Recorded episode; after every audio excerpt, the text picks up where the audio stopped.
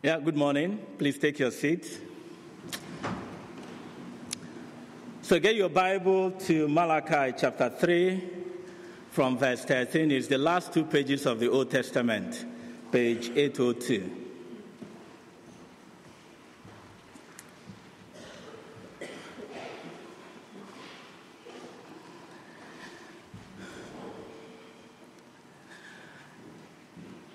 Years ago, an elderly missionary couple who had served for years in Africa was returning to New York City to retire.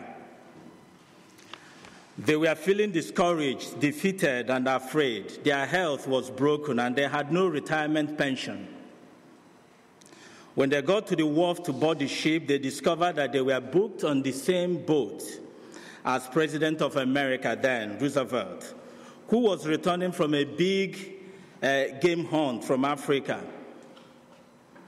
No one paid attention to this old couple, but they watched the fanfare as the president arrived. A band was playing and the crowd was waving and straining for a glimpse of the great man. As the ship crossed the Atlantic, the old man grew more and more depressed.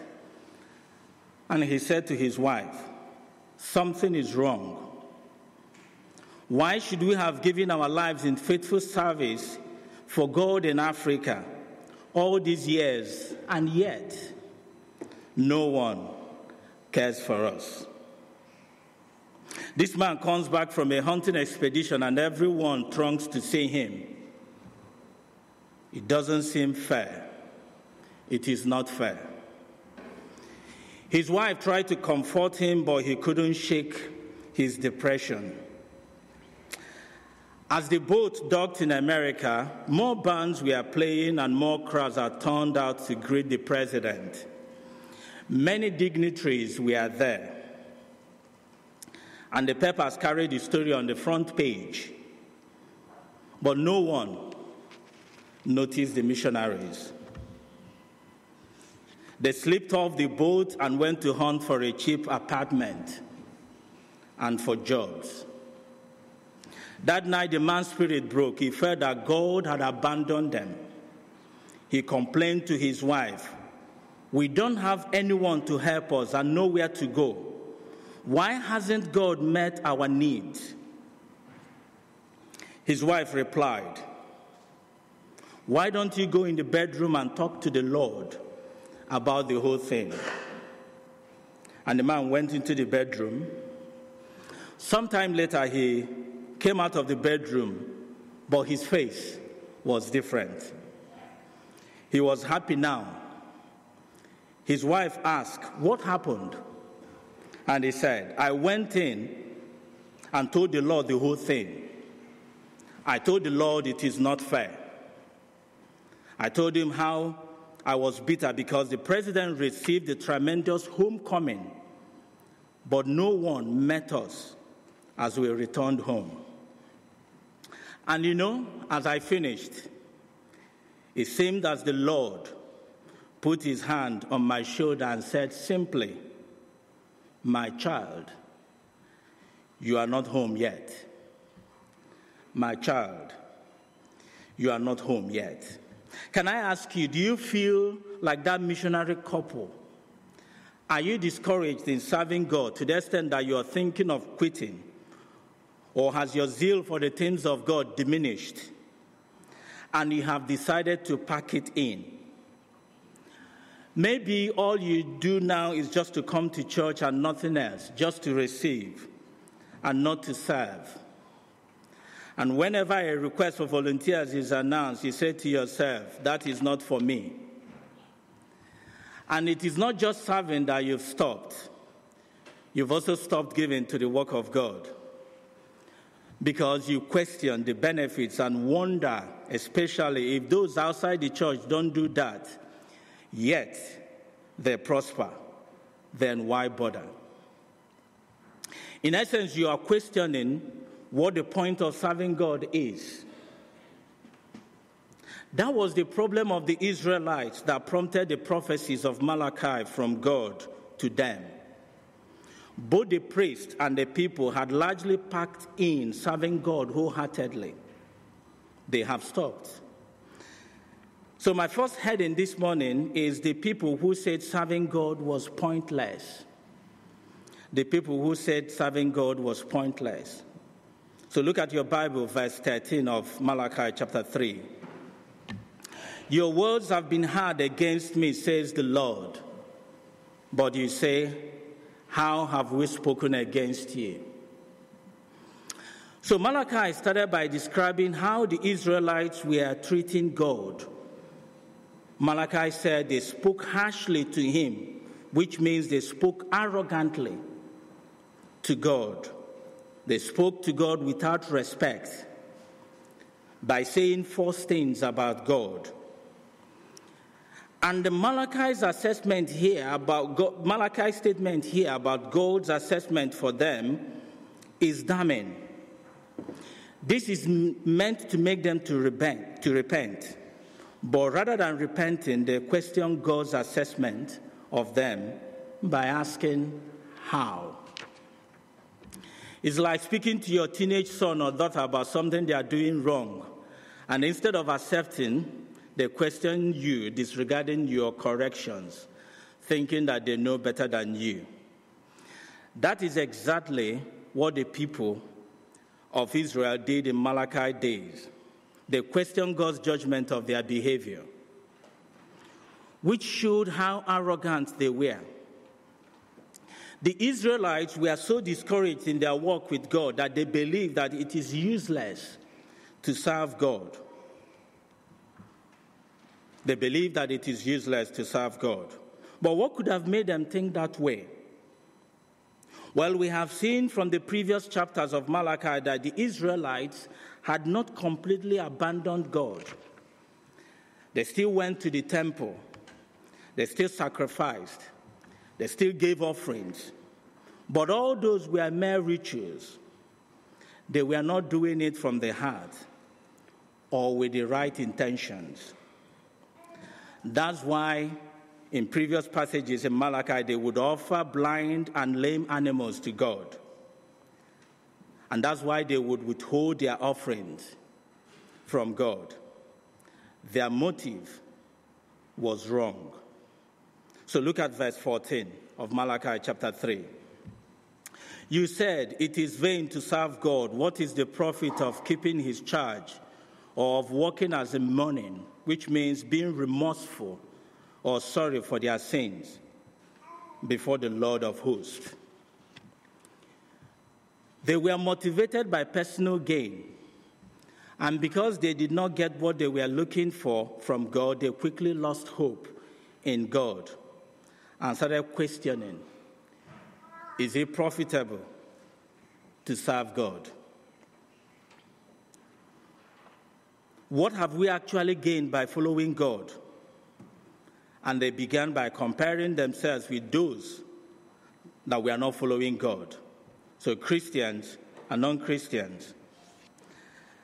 And in the same way, we might find ourselves asking, what is the point of serving God?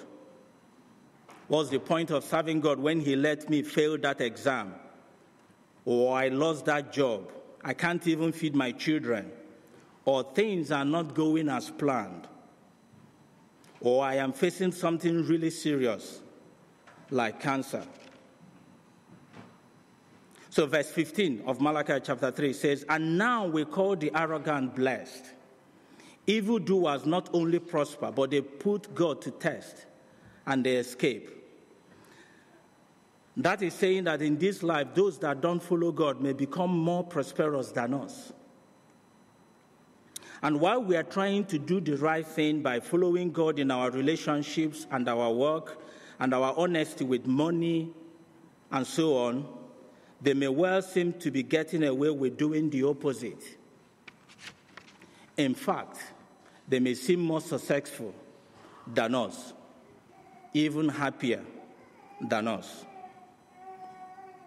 And all that can make us think that we are wasting our time serving God.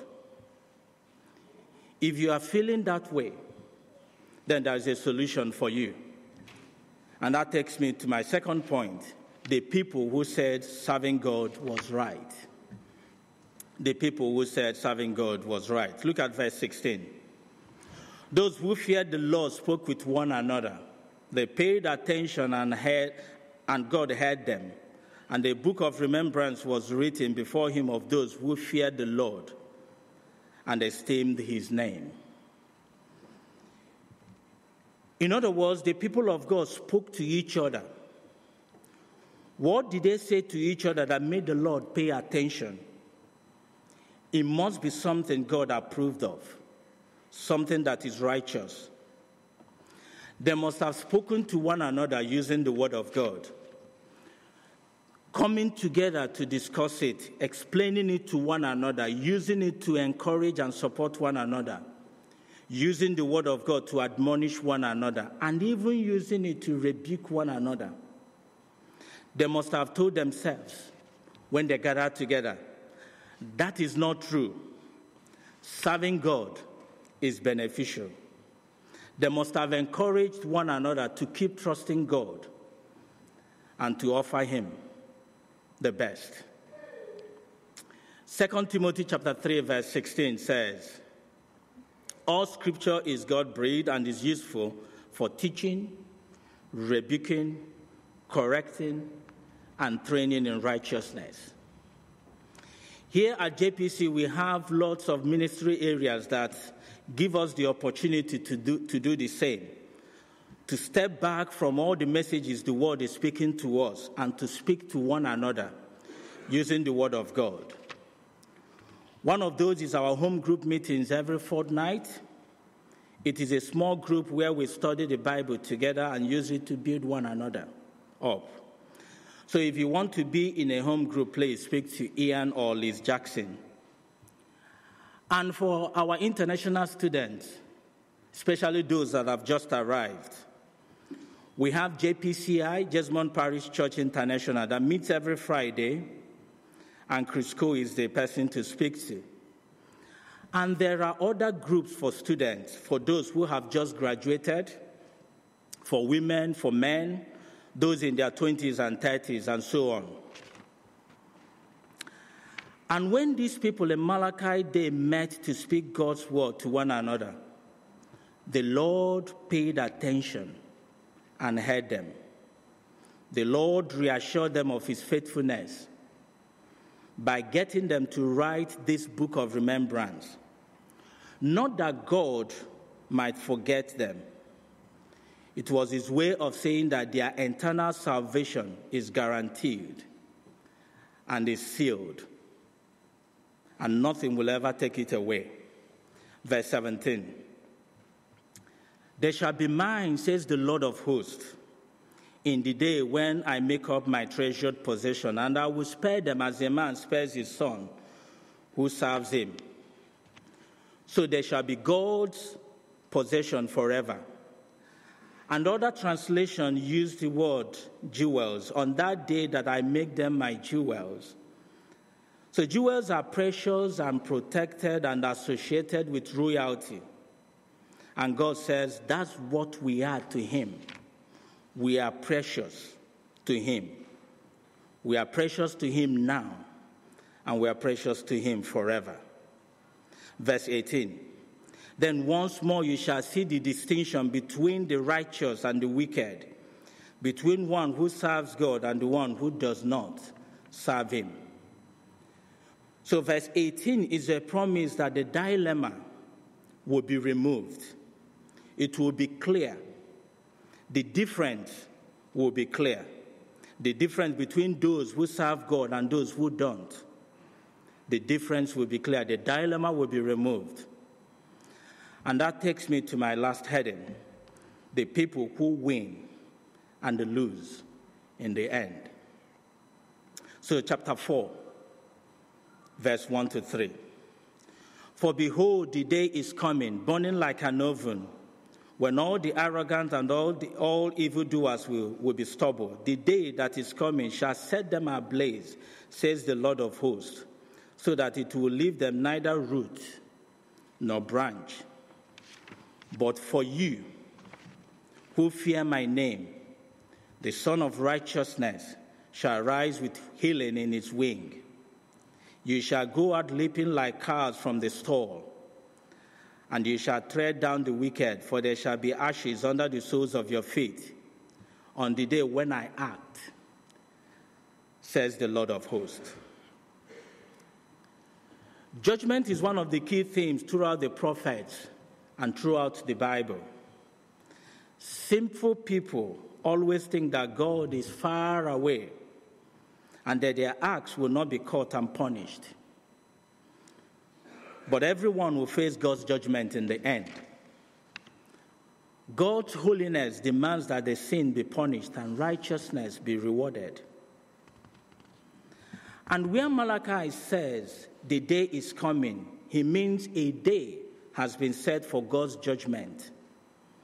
Malachi describes how that day will be. He said it will be burning like an oven. And other translation says sinful people will be burnt like straw. But for those who fear the Lord, which now means those of us that have accepted Jesus into our lives, the Sun of Righteousness shall rise with healing in its wings, which means that God's saving power will rise on you like the sun and bring healing like sun's rays. On that day, the day of the Lord, we will be finally healed of every sin and everything that is hindering us from serving God. We will be made perfect. Praise God. Praise God. Praise God. We will be made perfect. It means that everything we are going through will be over. And I want to hear hallelujah. Praise God. Hallelujah. Good. And verse 4 said, Remember the teachings of my servant Moses, the laws and the commands which I gave him at Mount Sinai for all the people of Israel to obey. Malachi reminded the Israelites to look back at what God did for them how God rescued them from slavery in Egypt, and to remember God's instruction on how to live. So God gave the Israelites line by line instructions on how to live in the promised land. How would they remember God's word? By reading it, by memorizing it, discussing it, gathering together always to remind one another what the instruction says. Before SatNav came into existence, travelers would print out the map of where they are going and bring it and look at it whenever they get confused about which turn or road to take. So, in that vein, we should always read God's word, discuss it, and when we get confused, we should make reference to it like travelers because it is a sure thing that will never change. And for us living under the new covenant after the death of Jesus Christ, the instruction is to trust in Jesus, who died on the cross so that our sins can be forgiven, and to follow him as Lord. But Malachi also reminded the Israelites to look forward. So, verse 5 and 6 of Malachi chapter 4. Behold, I will send you Elijah the prophet before the great and awesome day of the Lord comes. And he will turn the hearts of fathers to their children, and the hearts of children to their fathers, lest I come and strike the land with a decree, decree of utter destruction.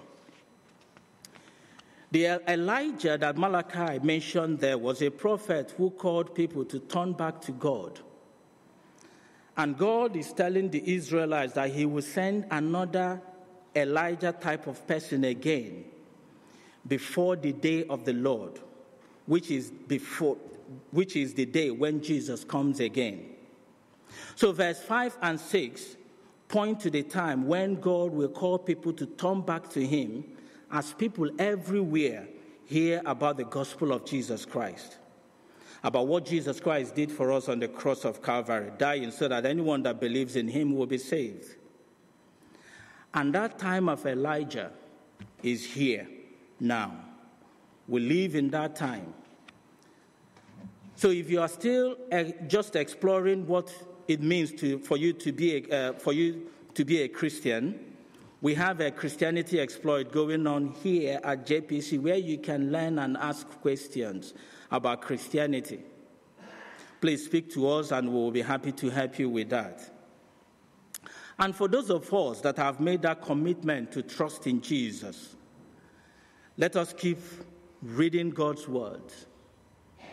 Let us keep looking back to what Jesus did and his cross. And also, let's continue to look forward to the promise he gave us the promise of an eternal place in his kingdom. And let us keep reminding one another about it. Because that will help to keep us in check. It will help to encourage and support us in times of difficulties. Like travelers, we are on a journey, and our map or sat nav is God's word. It is everything we need. So sing the word of God like a song, write it on the doorpost of your houses, carry it everywhere you go to, speak to one another with it, encourage one another with it, rebuke one another with it. We might be tempted to pack in living for God, thinking that it is not worth it. But remember, we are not home yet. And it will really worth it when we see our Lord face to face. Let us pray.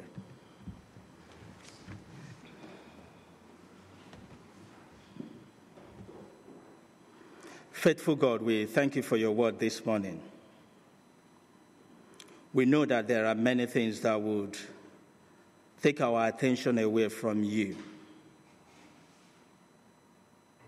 Lord, we ask that you help us to keep going, to keep trusting you. Lord, help us to always be eager to gather together, to read your word, to use it to support and encourage one another. Father, give us your grace to live for you. Help us, Lord, by your grace. And Lord, also help us to look, to continue to look back and to continue to look forward to the cross and to your promise of the eternal place in your kingdom. In Jesus' name we pray. Amen.